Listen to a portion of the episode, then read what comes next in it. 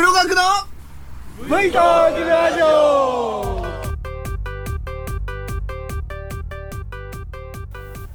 ゴミ拾いとスポーツを掛け合わせた日本初の競技スポゴミ。スポゴミのスポはねカタカナでゴミは GOMI なんですがこれが世界に広がっているそうです。会場となる街や公園のゴミが一掃されるだけでなく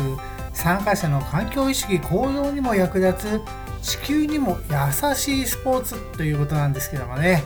今年は21カ国の代表チームが集う初の世界大会まで開催されるそうですよ。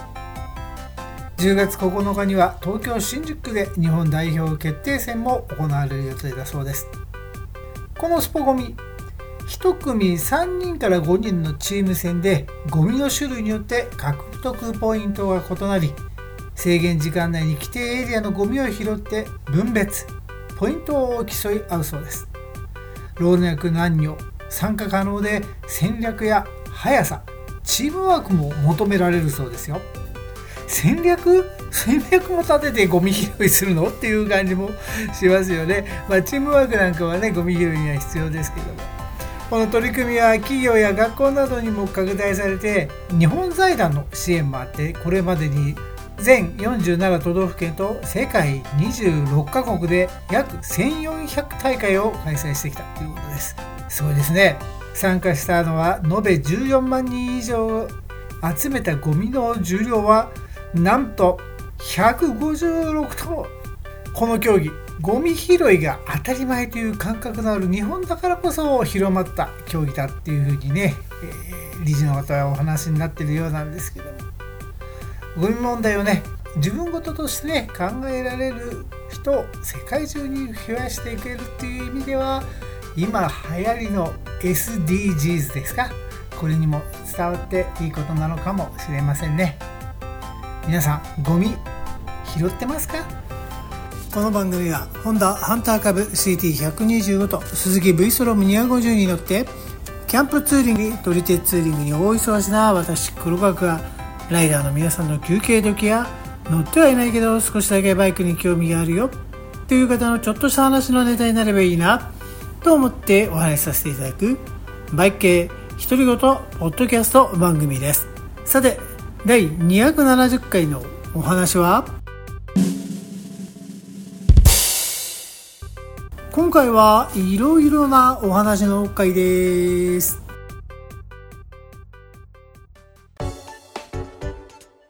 急にここへ来てなんだか電動バイクが増えてきたような気がいたしませんか？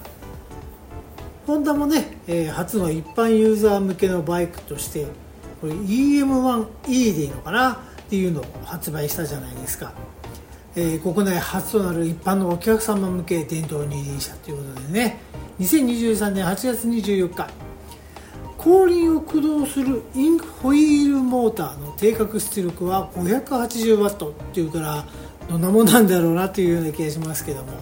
カテゴリーとしては原付一種に当たるということですけどもね。車体の方はフロント12インチということでちょっと大きい125になるのかな、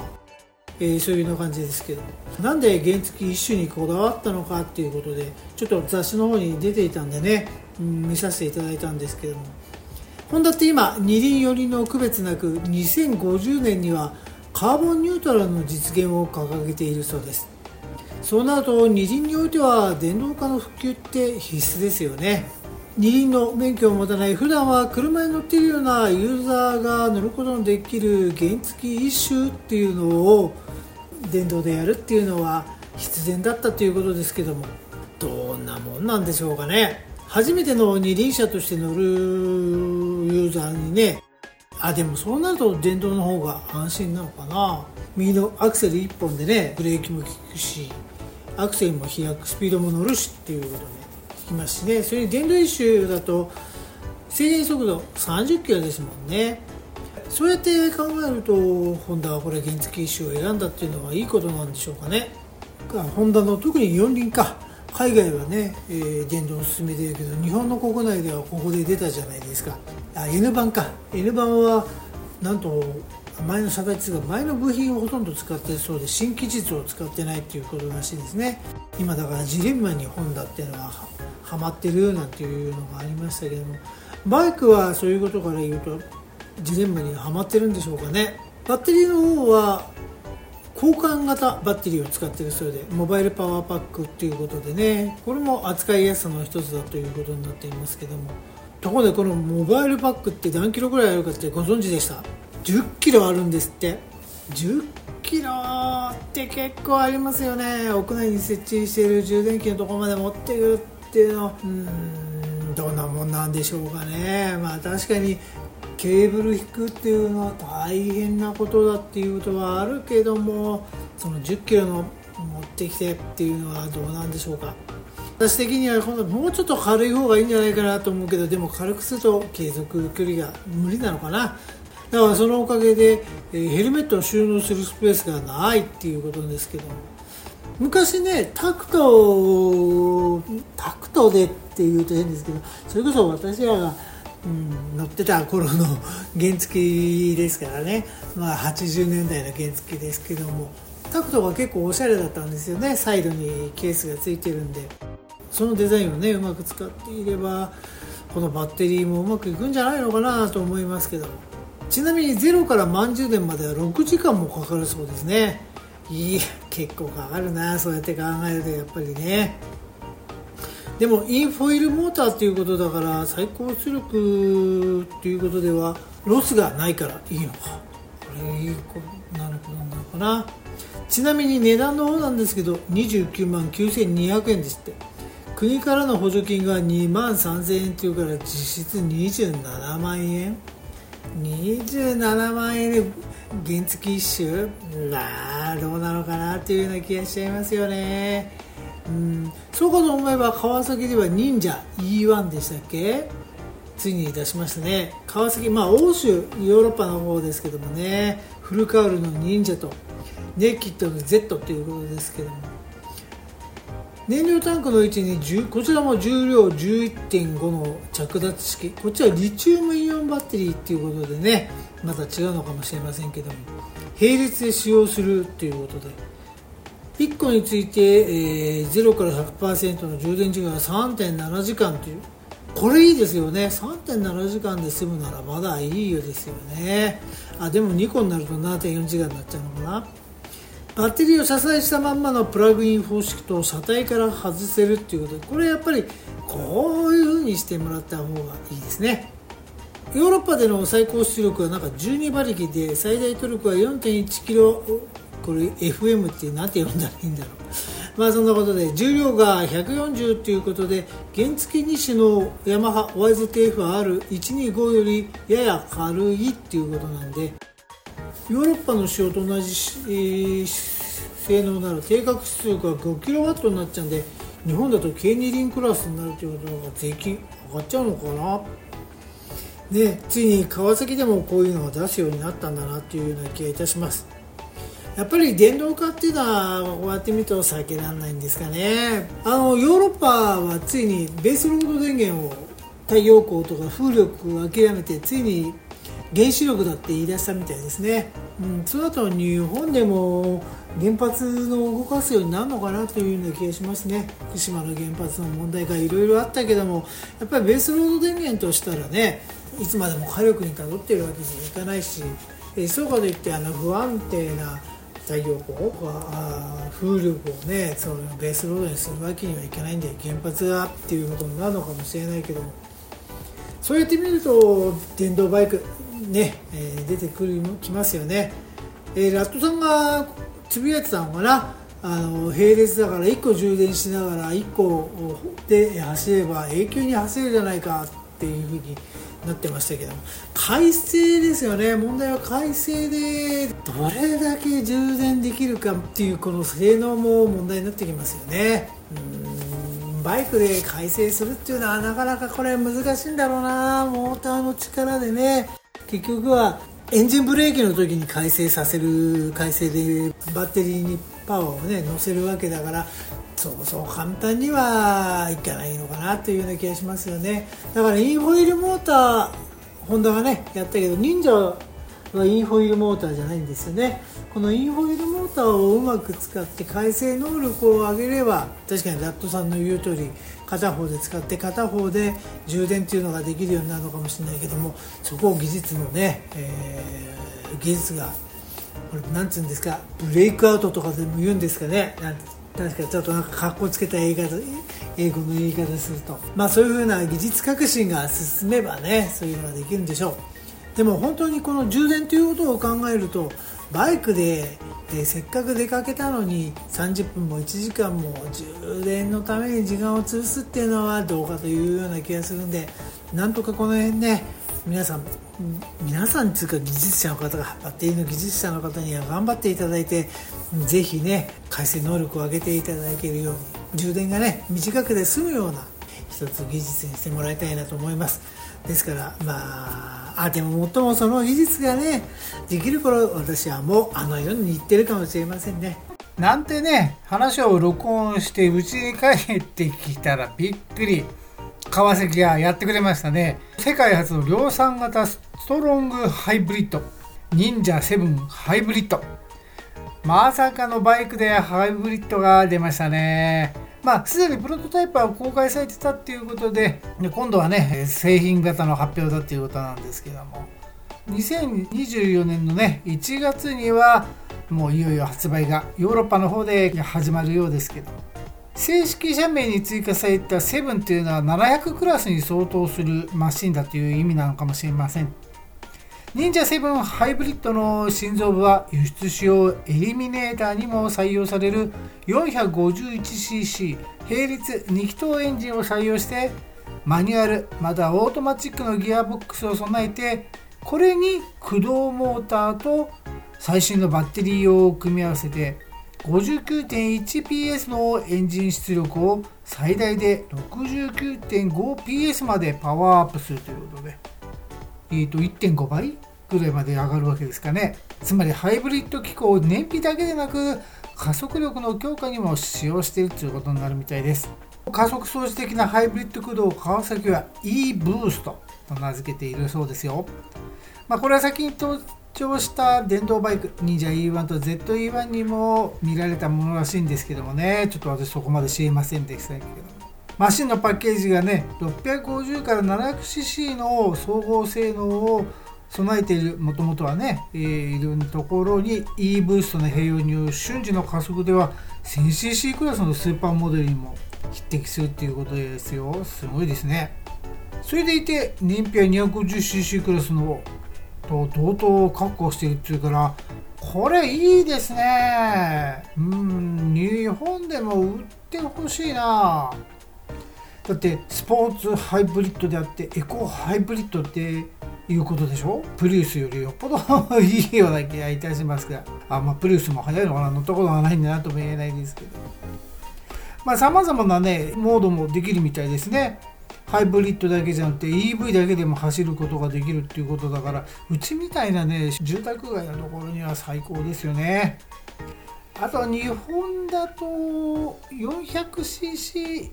400cc が 398cc ね 400cc 以内にして中型の範囲で持ってくんだかなでも中型の範囲で持ってきてもパワーはパワーだからなんていう大型登録にはさせないでしょうね。さすがに最近の国土交通省もそこまでバカじゃないでしょうね。うん。あとはお値段。こちらもまたお値段かっていう気になりますけども。こちらもね、え、ヨーロッパに続いていつ発売になるか楽しみにしてみたいところです。さてそれで電動バイクが増えてきたっていうお話をしましたけれども会社の後輩と先日ね献血に行ってきました。ここではあまりね話してなかったんですけども毎月で献血の方には行ってたんですけどもねこの8月だったんですけどもね献血行く人が実は少なかったそうです。皆さんも不思議になってるかなと思いますけども普通ね夏休みとはいうと献血に来る方が増えてくれてなるあの受けるそうなんですけどやっぱりコロナが明けてね皆さん遊びに行く方が忙しかったみたいで献血に行かれる方が少ないっていうことだったんですでちょっと会社のね後輩なんかと行ってきたんですけどもちょっとびっくりしたのは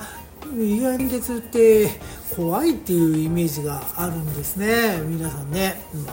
あびっくり。まあその辺ね知らなかったって言うと変ですよ。まあもっともあれかな。私と一緒に行きたくないから怖いって言ってごまかしたのかもしれないんだけど。400ミリの献血なんですけど受付してからね1時間で終わるんですよね。受付してアンケートに答えて予備の診察をして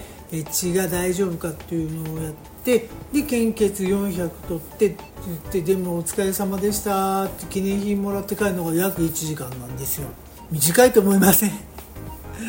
まあなかなかね献血に向かうっていうのを初めて行くっていうのには場所もねないでしょうから。献血センターの方でね時間がかかっちゃうっていうのもありますけどもね今やアプリの時代なんでラブラットっていうアプリを使うとねそういうのも簡単にねできるようになるんですよ。ぜひね皆さんもね免許の書き換えの時だけじゃなくて400をやると3ヶ月に1回ぐらいでいいのかななるのかもしれませんけどもぜひね行ってみてください。献血そんな大変じゃないですよ。でねなおかつジュース飲み放題お菓子食べ放題ですからね。で変なお話ですけども皆さんもしもねこの放送を聞いていただいてちょっと興味を持たれたら、えー、ぜひね献血の方のご協力もお願いしたいと思います。でそんなね、えー、献血に行ってきてお昼ご飯を食べようと思ったところで、えー、実はここで今ハマっているお昼ご飯のお話をここでしたいなと思うんですけどね。まあとんかつ屋さん皆さん とんかつ屋さんっていうとどういうの？どういうの？ちょっと変な言い方ですけどもね。うん、私があの太田市場のね場外でやっているとんかつ和樹さんに行ってるっていうのは皆様お承知かと思いますけども。はいえ和樹さんのとこまで行くにはねなかなかね簡単にはいけないんですよね。流通センター東京モノレールの流通センターという駅からまた20分ぐらい歩かなきゃいけないっていうこともあってね、うん、だからバイクに乗っていくっていうのだとうちからは1時間以上かかっちゃうということでね。そうそう毎週毎週はいけないんですね。でなおかつとんかつっていうと今やかつやですか。チェーン店でいうとかつやが有名ですよね。あとは本当に揚げてるっていうことでサボテン。とんかつ和光和幸。どっちなの？あれ和幸でいいのかな？あれね。がありますけど実は今私がハマってるっていうのは松の屋です。はい、牛飯の松屋のチェーン店なんですけどね。これ松の屋っていうところがやってるんですけど上ロースとんかつの定食がね690円なんですよ。意外に安いでしょ？でなおかつこれまあお店によってなんでどうしようもないところもあるのかもしれないんですけど私の家の駅の近くのねお店はねご飯おかわり自由味噌汁もおかわり自由なんですよね。690円でカツが上ロースがね厚みのあるのがね5切れか。ただキャベツ食べ放題でないっていうのがあるんですけどただ私キャベツ好きじゃないんでね逆に助かるっていうのがあるんですけども変な話なんですけど。まあカツ一切れで丼じゃないんでねちょっとしたあのお茶碗なんで大盛りもできるんだ。大盛りになるとね丼になるんですよ。それでもう690円。鍋でも690円。ライス少なめでも690円なんですよ。でなおかつおかわり中ということでね。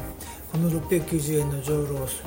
まあなかなかね皆さんは1杯食べれば十分かもしれませんけどね。私の場合だとほらかつ一切れでね丼一杯食べれる 人間なもんですからね。まあよく噛めばこんなことはないで噛まないで飲み込んでる証拠なんだけどもね。まあそういうことでこの松の屋の上ロースト実際に揚げてるみたいなんですよ。だからね時間がねかかるんですよ。待たされるんですね。はいお待ちどうさまって出てこないんですよ。ですからね本当揚げたて。でね衣もなんか2種類使ってるみたいでねサクサクしてね美味しいです。まあ最もね太田市場のとんかつ和樹さんに比べれば全然違うっていうのはねあるんですけどお肉がそもそも違うんでね。でも690円でご飯おかわりできるっていうのはねこのお腹の空いている時にとってはね今本当に助かっています。まあそんなことでねぜひね皆さん松の屋まあなかなかねまだそうそうお店展開してないみたいなんですけどもぜひね今度入ってみてください。かつやのとんかつよりはうまいと思いますよ。これおすすめでございます。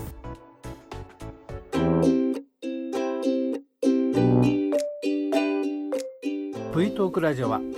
6日16日26日の月3回配信予定です。難しいことを話すことはできませんが長いお付き合いよろしくお願いします。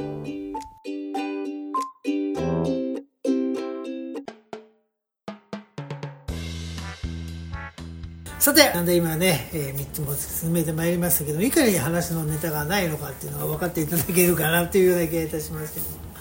えー、4つ目のお話ですけれどもね4つ目のお話はふもとっぱらキャンプ場のお話をちょっとしたいと思います。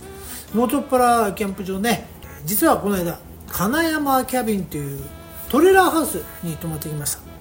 トレーラーハウスなんですけどもあそこって普通にテントを張ると朝8時から次の日の14時までが1泊なんですけどもね。ところがこの宿泊施設はねチェックインが15時なんですよね。で次の日が11時までか。っていうね意外とね短いんですね、まあ、旅館と同じ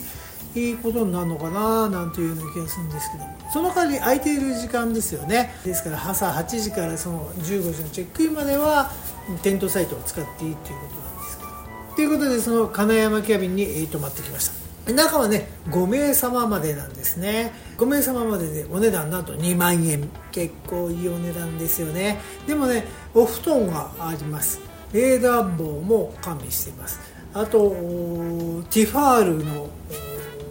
夜間があるんだからだからね変な話なんですけども布団とか元を持っていかないで済むんですよ。それであとデッキがあって。でねデッキには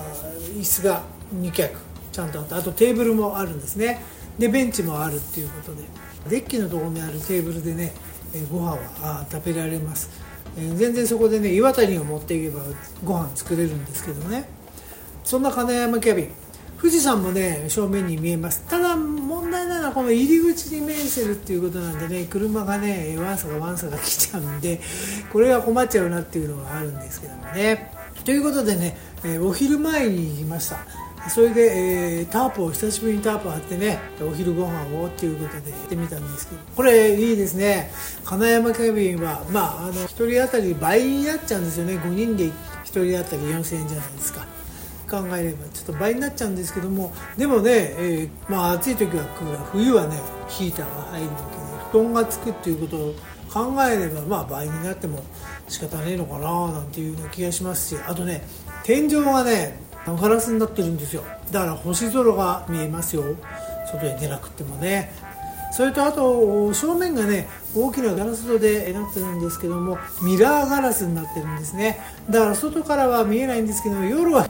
中が明るくて外が暗いと逆にね中が丸見えになっちゃうっていうのがあるんですけども。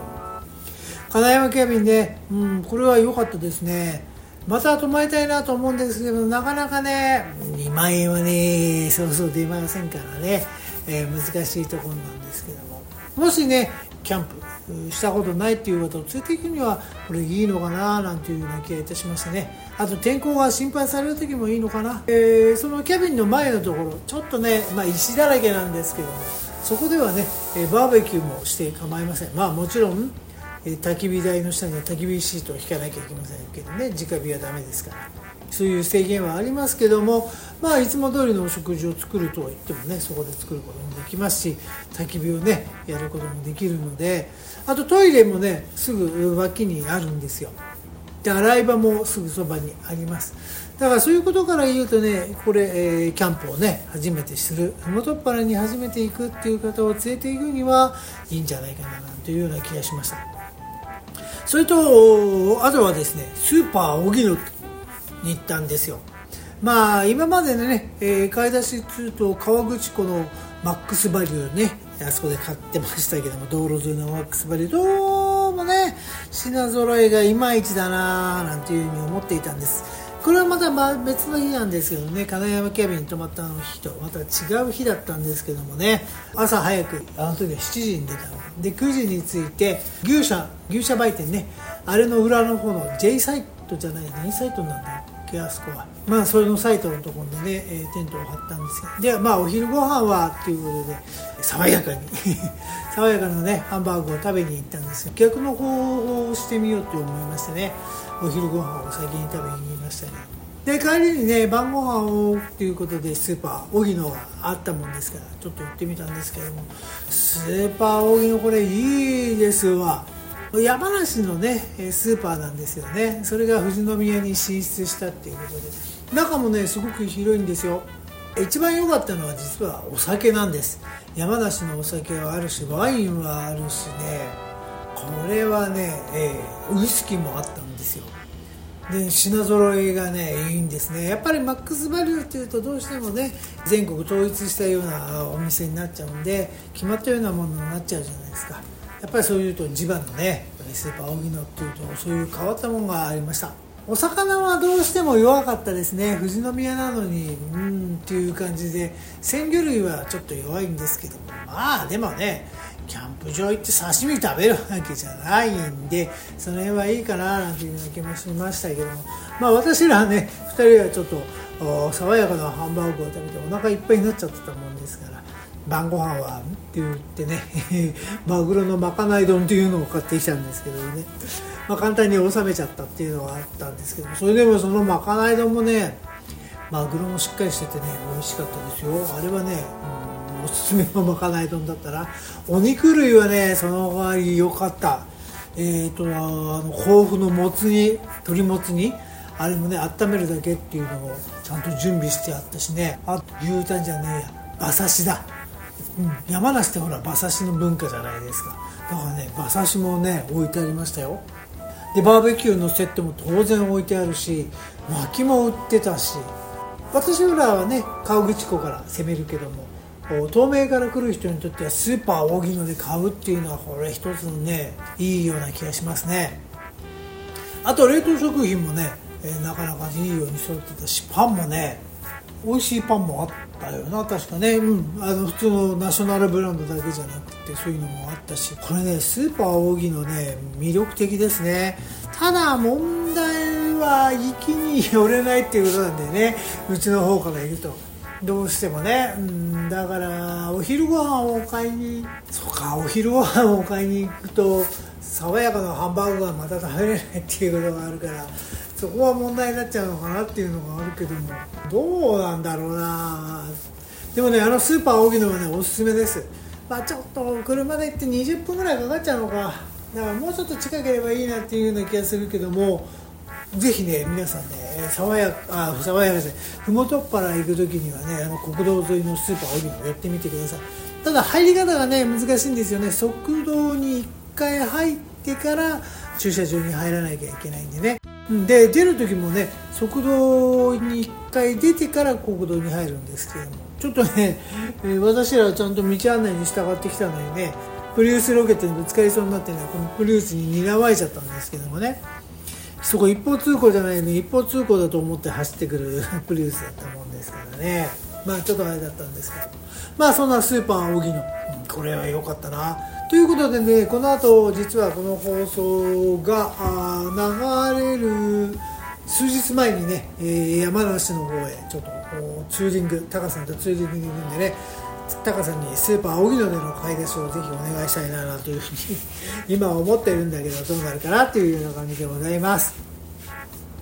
まあそんな感じで、えー、今日は5つぐらいお話をさせてあ4つか。4つのお話をさせていただいてますけども。ねえー、なかなかフリートークの回っていうのは難しいものでございまして私苦手でございますけどもね。また何かこれ、えー、今日のお話を聞いてね。そうじゃねえだろう黒枠っていうのがありましたらぜひメールの方でよろしくお願いしたいと思います。さて第270回の収録もそろそろおしまいにしたいと思います。バイク独り言ポッドキャスト番組 V トークラジオ。今回の配信はいかがだったでしょうか。今回の配信の写真は何があるのかな？松の家の上ローストンカツ。あと金山キャビンの写真とそのぐらいか。まあそのぐらいで出させていただきますけれどもね。ああそうだ一つ忘れてた。岩谷のね炙り屋買いました。えー、ぜひこの間それで焼き鳥やったんだ。まただからねそれで炙り屋の写真も今度いろいろ出したいと思いますけどもね、えー、まあそんなことで、えー、写真の方 V トークラジオのブログ http コロンスラッシュスラッシュ V ストーク650度とシーサーネットの方にアップしておきますのでねぜひこちらもご覧ください。まあそんなことでこうやってフリートークが苦手でございますのでねメールお待ちしております。メールのアドレスは v トークラジオアットマーク Gmail.com v t o k u r a d i o g m a i l c o m です。メールフォームはブログに付け加えさせていただいておりますので合わせてご利用ください。またツイッターの方もね V トークで検索していただければ青地に V トークのアイコンですぐに分かると思いますのでよろしければフォローの方もお願いいたします。またツイッターつっちゃいましたね。X ですね。はいよろしくお願いします。iTunes レビューもお待ちしてますよ。では今日もね最後までお聴きいただきありがとうございました。なかなかフリートークの回となると難しくなってしまってまあ、短くなってしまいますけどもよろしくお願いしたいと思います。では第270回バイケー独り言ポッドキャスト番組 V トークラジオこれにて終了です。